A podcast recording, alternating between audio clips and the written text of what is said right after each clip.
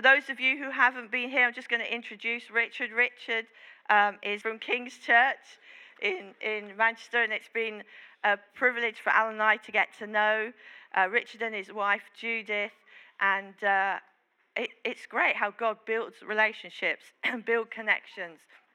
And you know, we shouldn't be scared of having another minister or equiper, I should say, from the city um, in our own church. We might only be five miles down the road, but we are one body.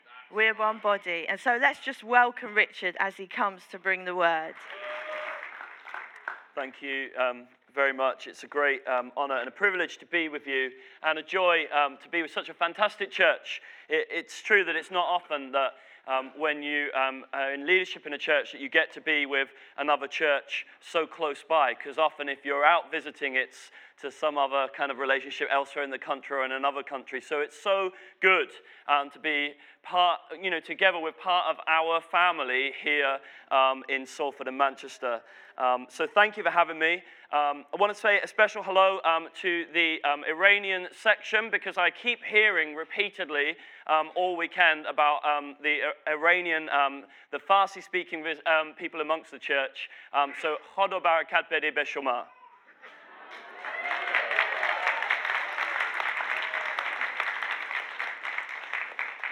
Um, yeah, I know. I repent of my pride, Lord. Um, that was to the Lord, not you. Um, we had um, a great time um, Friday evening, all day um, yesterday. Um, God is on the move, and you've heard people um, refer to that repeatedly. And, you know, if you haven't made it so far, and this is your first time uh, over this weekend, there is grace for you, and, and just don't do it again. Be here tonight, okay? We've been having a great time. God's been speaking to us about how He just wants to bring us into a new season um, in His church. Uh, and it's not just about one particular church congregation, about, but about what He's doing in His church, um, in this nation, in this region, and in this um, nation. And, and, in my session yesterday, um, we looked at just why we must give ourselves, why we must pursue signs and wonders how signs and wonders are not the playthings of the particularly enthusiastic um, wing of the church. You know, the, the, the, happy clappies who get excited and, and like to wobble and shake. Um, but actually, signs and wonders are part of the gospel. Yes. We looked at how the, the Bible uses various different ways of describing what Jesus has done for us at the cross in his death and his resurrection, in his ascension into heaven, and in his pouring out of the Holy Spirit in our lives. And we said one of the things that we so often emphasize is how he, he paid the price. He paid the price for my punishment that I didn't have to go to hell, that I didn't have to spend an eternity without him, but that I could go to heaven and, and be with him. And that's amazing. That's amazing. If you're here this morning and you've never given your life to Jesus, it's worth it just for that. Yeah. To escape an eternity in hell and to be assured of an eternity with Him forever in paradise, that's worth it. But we also said that there's more to the gospel than that, that that is not the only analogy that the scripture gives us. That it's not just about escaping the earth and getting into heaven, but it's actually all about getting heaven onto the earth. That that's the plan and purpose of God, and that's the amazing gospel that Jesus came to proclaim. He said, I must proclaim the good news of the kingdom of God to the other towns also, because that is why I was sent. I must tell people the good news that there is more to this life. That there is more than the mundane monotony that you've got used to. There is more than the limitations that you thought were all around you. You thought you couldn't escape the way things are in this broken world. But I am here, says Jesus, to tell you that there is another kingdom, yes. another rule and another reign, a better kingdom that is coming into our world. There's an amazing future, but Jesus says the time is now. The kingdom is at hand. You can enter into it. And signs and wonders are part of our gospel. Because signs and wonders are the demonstration that there is more than you've experienced so far. That those limitations that you thought were in place, that brokenness all around you, you thought it was inevitable. But signs and wonders say there is a rule and a reign that goes beyond what you've experienced in this earth. There is more. And your friends and my friends, your neighbors and mine, your colleagues and mine need to know that there is more to this life, that there is a king, that he is on his throne that there is a kingdom that they can enter into, and it is real. That the return of Jesus Christ is not a fairy story on the same level as Elsa and her wonderful song, Let It Go. And it's just a craze. It's just a fairy story. It's just, a, oh, isn't that nice? The Christians believe in the nice, cute, and cuddly Jesus. This is the truth. This is a sure and certain future. There is a real supernatural kingdom where there is no mourning or crying or pain, where the old order of things has passed away, where there is no more death, where there is only resurrection life. And we stand for this truth.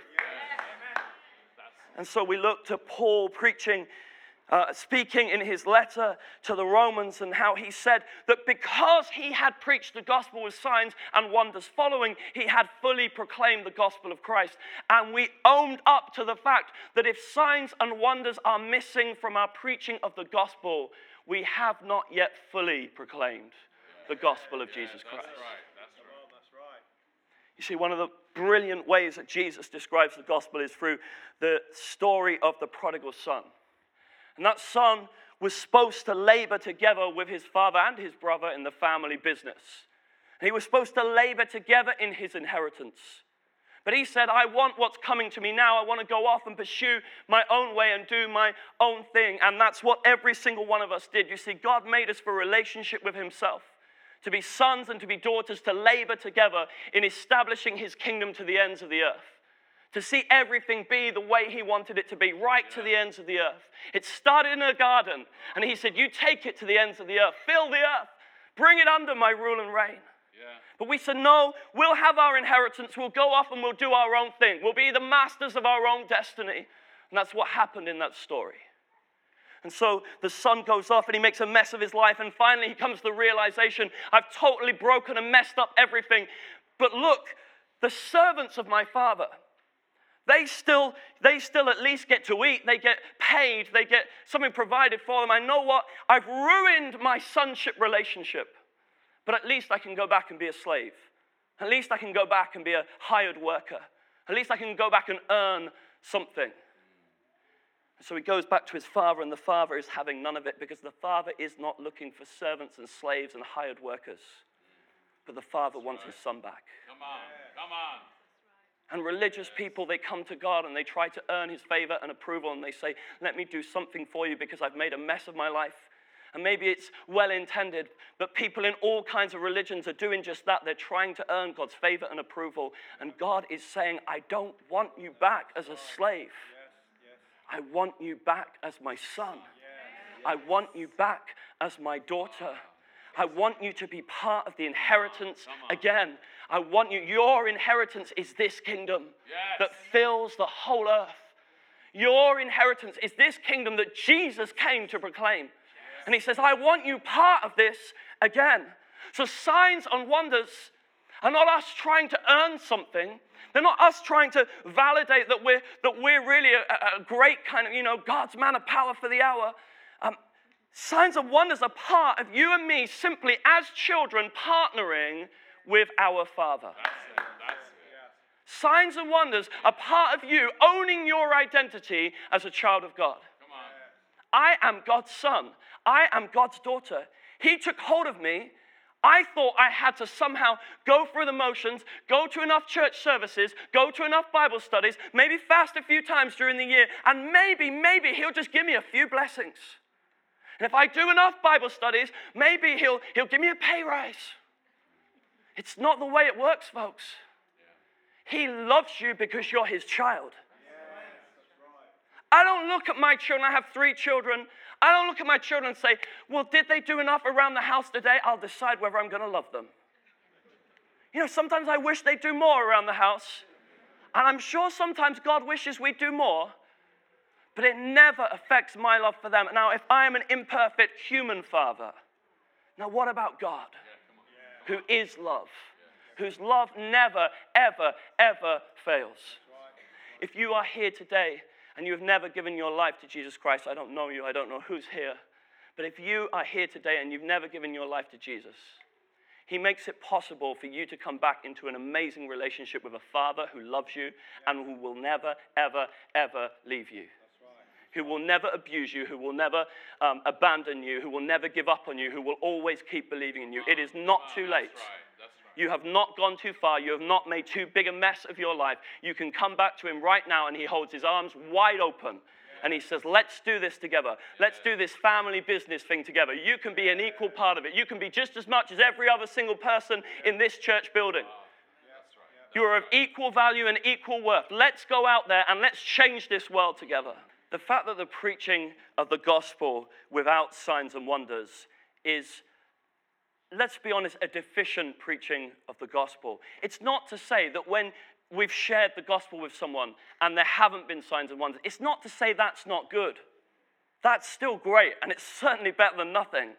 But it's owning up to the fact that there is something more. There's something more that this should be part of our preaching of the gospel. But owning up to that fact could actually put us under a lot of pressure. Because we're like, oh my goodness, I've got to do signs and wonders. I mean, you know, talk about pressure. Um, when I found out that Jarrod Cooper um, was the other speaker at this conference, um, the um, Signs and Wonders man, and oh, by the way, did I mention he wrote King of Kings Majesty? And, you know, and, and, and his products are at the back, and I'm like, well, I've got no products. I've never written a song. Um, you know, I haven't got like teenagers in my church going around opening the ears of the deaf every week. Um, pressure pressure can come on you. And then I'm sat, sat there on Friday night and I thought, oh Lord, he's even funny too. I mean, he was a nice guy. I mean, you, you, you want him to at least be nasty. pressure. Oh my goodness, I've got to perform, I've got to do something. We have to understand that signs and wonders being part of the gospel is all about us partnering with our Father. Because the gospel itself says, I want to restore you into a partnership relationship. I'm not looking for you to earn something. I'm not looking for you to labor at something so that I'll give you your wages and approve of you and I'll mark you out of 10. How good a healing was that? Still a few twinges, and we'll give you a nine. Oh. That one's still got a plaster on it, that's only a six. Oh. No, this is not about us trying to be somehow graded and approved or earn our keep from our Father. This is about us, our Father saying, I want you in relationship with myself. I love you and I couldn't possibly love you anymore. I love you and I love you and I love you, and it's never in question because I am convinced that neither height nor depth or, you know, angel or demon or anything else in all of creation, and I've missed out a few there, can separate us from the love of Christ. His love is unquestionable. He is never going to stop loving you. He is absolutely delighted in you as his son, as his daughter, and his smile is towards you. God rejoices over you with singing. He loves you. He loves you and He loves you and He loves you. Did anybody notice? God loves you. He loves you. That's amazing. You can do anything. You can make the biggest mess of preaching the gospel and He'll still love you. You can be you can be gripped with fear, and I'm going to go on to why that's not a good thing. But you can be gripped with fear and totally fluff it every single day of the week, and just like, oh man, I didn't preach the gospel again. And they even said to me, "Why are you a Christian?" And I said, "Oh, I don't know really." And and He'll still love you. He'll still love you. He'll still be your Father, and you still will be the apple of His eye, and He will delight in you. So the pressure's off, folks. It's all about a relationship with our Father. As if we had the power to heal the sick. As if we had the power to do the supernatural. It's not about me and my power. It's not about, you know, we know, don't we? There's this link. Jesus makes it really clear for us. Um, there's this link, this clear link between the supernatural and faith. Yeah, we have to be really careful here because sometimes people get locked up and they think, eh, why is you know is the reason that I'm ill because I don't have enough faith, and and they think about faith in terms of mind over matter. Is it like I'm not screwing up my eyes hard enough and, and saying the right thing? Maybe I didn't get the right prayer technique. Maybe I didn't say in the name of Jesus enough times, or, or maybe I should be saying by the blood, by the blood, by the blood, or, you know, did I get the right technique? Did I get the right words? Did I, did I, did I concentrate hard enough? And sometimes it becomes like almost like, you know, if I shout louder somehow, I mean, we had a good laugh at that, didn't we, with, with, Jarrod? It's kind of like, you know, if it's not working, shout louder. It doesn't work that way. Because faith is not about a technique. Jesus makes it clear there's a link between faith and the supernatural. One time his disciples come to him and they say, Well, why couldn't we heal? Or why couldn't we cast out a demon? And Jesus says, It's because of your lack of faith. But then we interpret that and we, we kind of get all locked up with that and we think it's about our technique. And we think it's like, well, it's my fault now. And, and then we add guilt and condemnation onto all the other hang ups we've already got. It's kind of like my fault now that I didn't have the right technique or I didn't, you know, kind of try hard enough to believe. You can't believe more by trying harder. Faith is rooted in your relationship with God. Faith is rooted in your relationship with God. Hebrews 11, verse 1 says this Now, faith is confidence in what we hope for and assurance about what we do not see. Faith is confidence in what we hope for and assurance about what we do not see. But the thing is this you can't just pick something and pretend that you've got absolute assurance that it's going to happen. On what basis do you have assurance that something is going to happen? It's on the basis of God told you it was going to happen. So, our great hope, our great faith is in a kingdom that is coming into this world. That Jesus is coming again, that every knee will bow and every tongue confess that Jesus Christ is Lord. That everything will be placed under his feet. And when he comes, even the last enemy, death itself, will be placed under him. So we have absolute faith and certainty that this kingdom will be fully established to the ends of the earth and that the glory of God will cover the earth as the waters cover the sea. But why do we have absolute faith and assurance of that?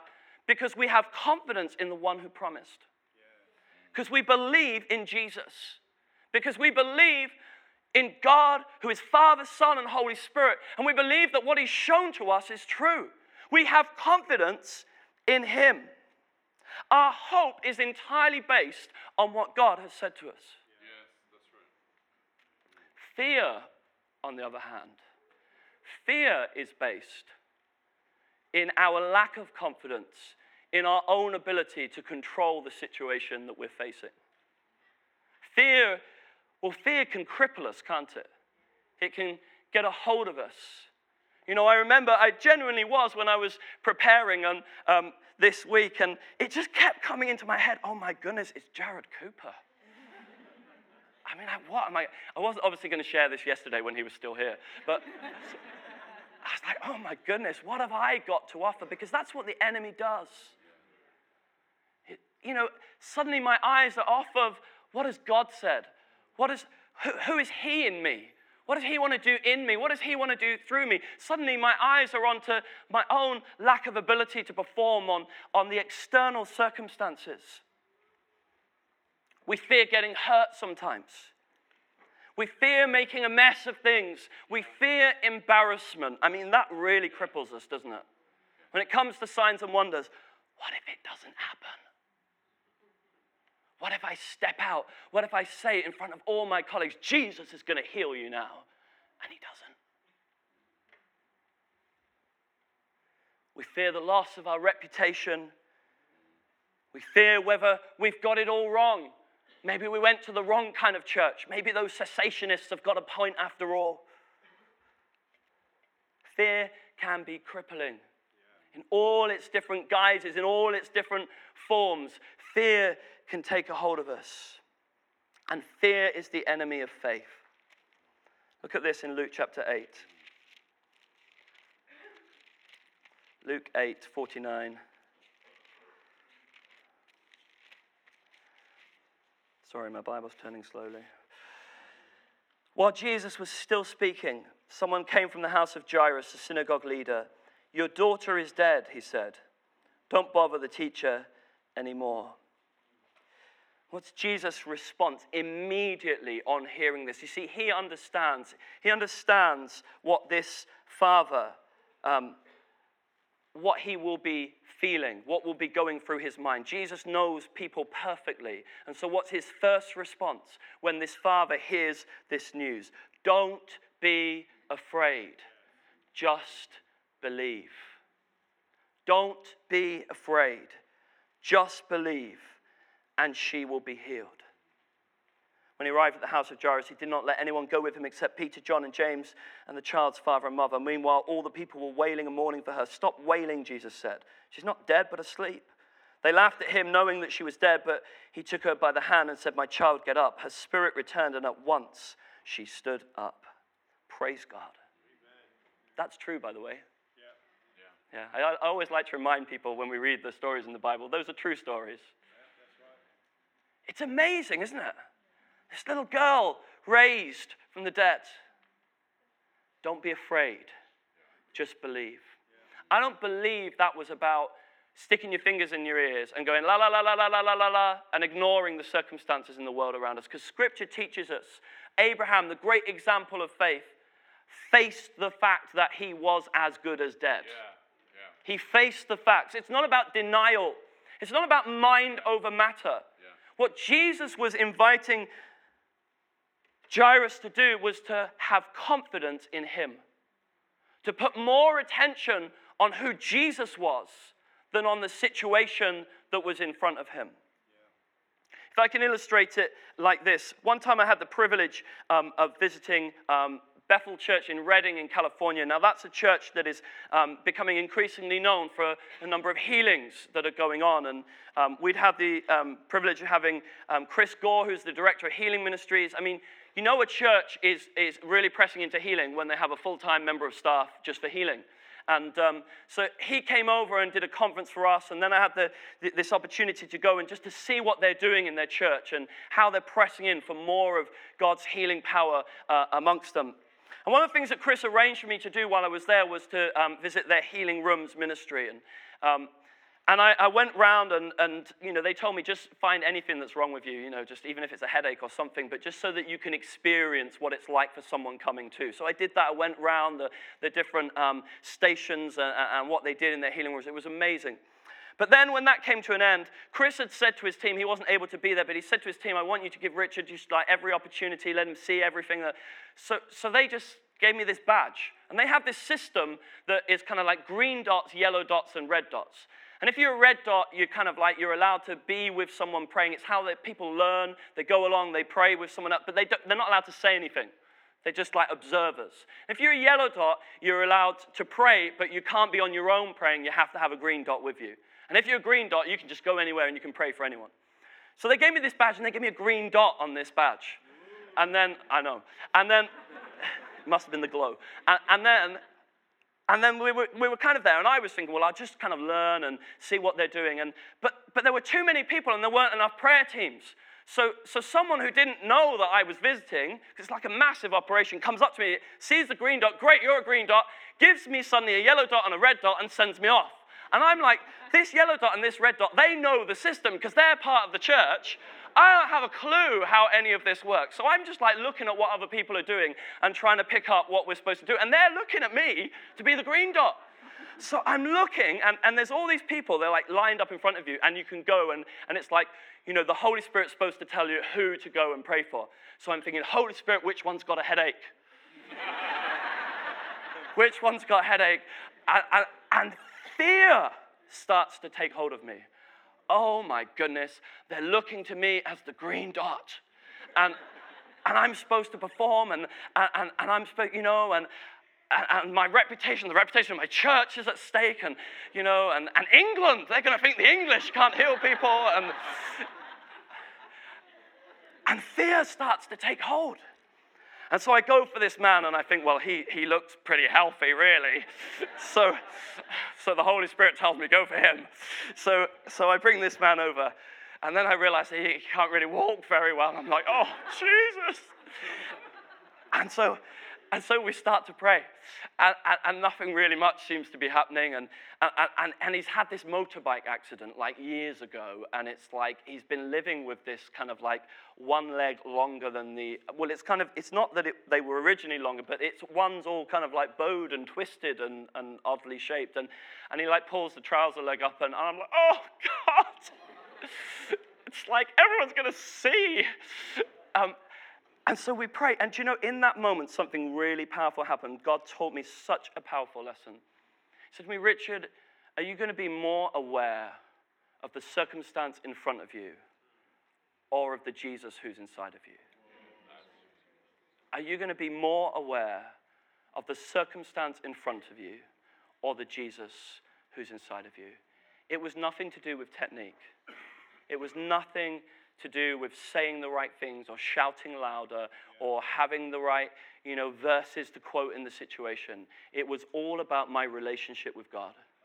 It was all about being more impressed with the God who lives inside of me than with the situation in front of me. And in that moment, I was able genuinely to tap into a confidence and a belief and a reassurance Jesus, you are amazing. And I don't know what I prayed. I couldn't tell you what words I prayed. I mean, I started, my, my prayer was, it was totally inspiring prayer, and I'm sure the others, the yellow dot and the red dot, probably learned a lot from it. I was like, Lord, I don't have a clue how to do this. I really don't know how to heal this person. I was praying this in front of them. It's like how to build faith. I really don't know how to heal this person. But I do know that you're inside of me, and I do know that you are much bigger than this situation. So, Jesus, I'm out of answers, but it's all over to you, and I release everything that you are inside of me, and let this person be healed in Jesus' name. He sat down against the wall and he put his legs out. I thought nothing looked very different, but his wife was jumping up and down with excitement. And she starts getting a mobile phone out and she takes photos of him sat against this wall. I'm thinking, well, I didn't really notice anything. Uh, but now his heels are perfectly aligned. And she shows me a photo that she took that morning in their hotel room. She said, God told me today was the day that he would be healed. And so I took a photo. Here's the evidence.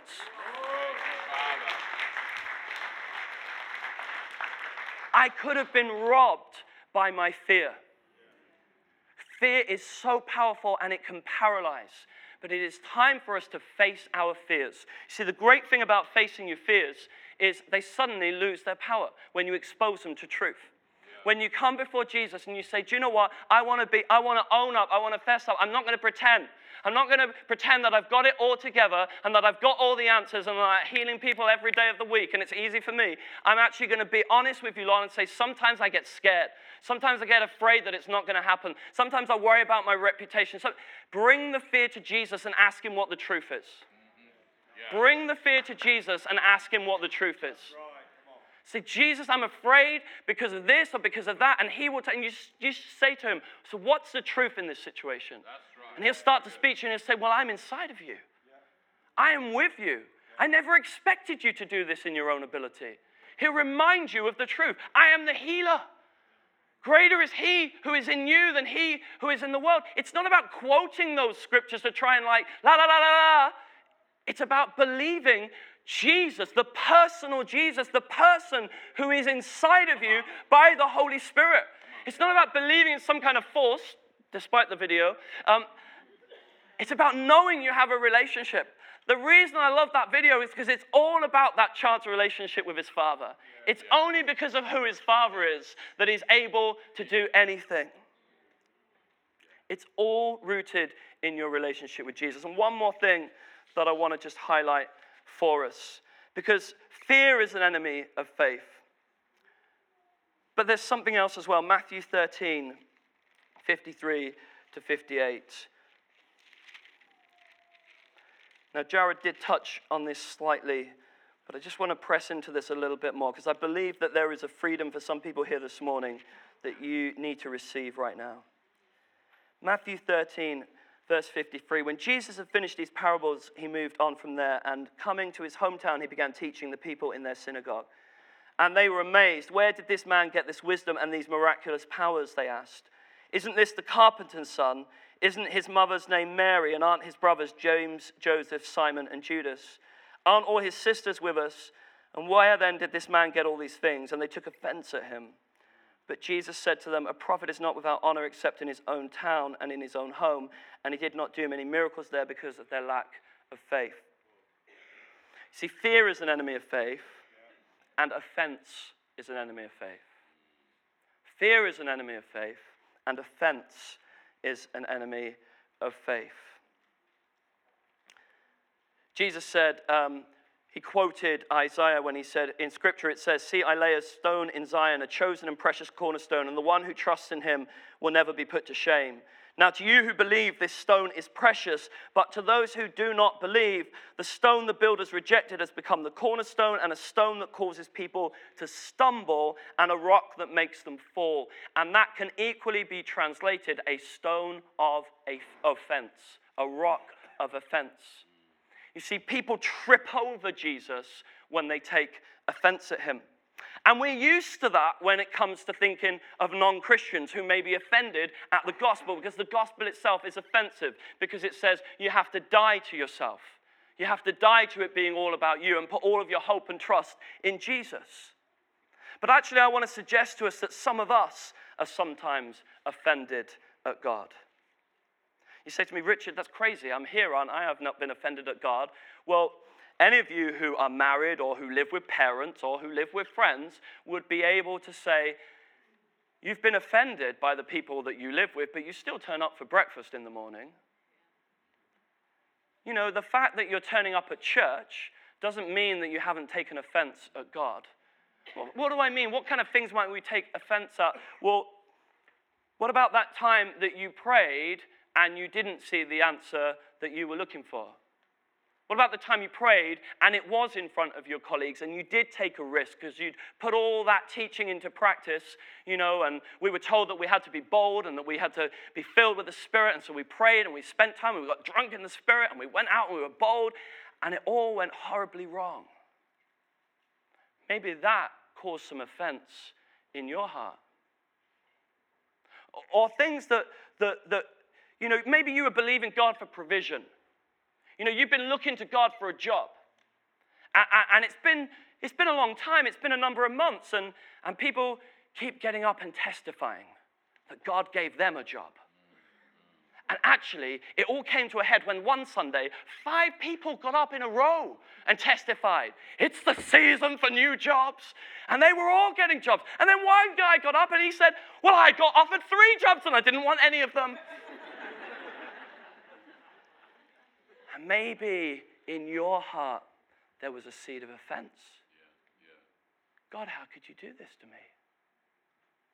All kinds of things. I'm not going to be able to go for every scenario. Maybe it's something that God says. Maybe it's something that God stands for. Maybe you've got friends and, I don't know, they, they've made certain choices in life and everything inside of you because you love them and you want it to be okay. And yet the Bible tells you that that's wrong, those choices that they're making. And now you're grappling with this tension because you love them and you don't want to be nasty and mean and spiteful like the world tells you you are when you hold to biblical truth. And so suddenly, maybe you're offended at God. Why do you have to make it so hard? Can be all kinds of things, but the point is this when something gets in the way of your relationship with God, see, I'm not talking about whether you're reading your Bible, I'm talking about how you feel about God.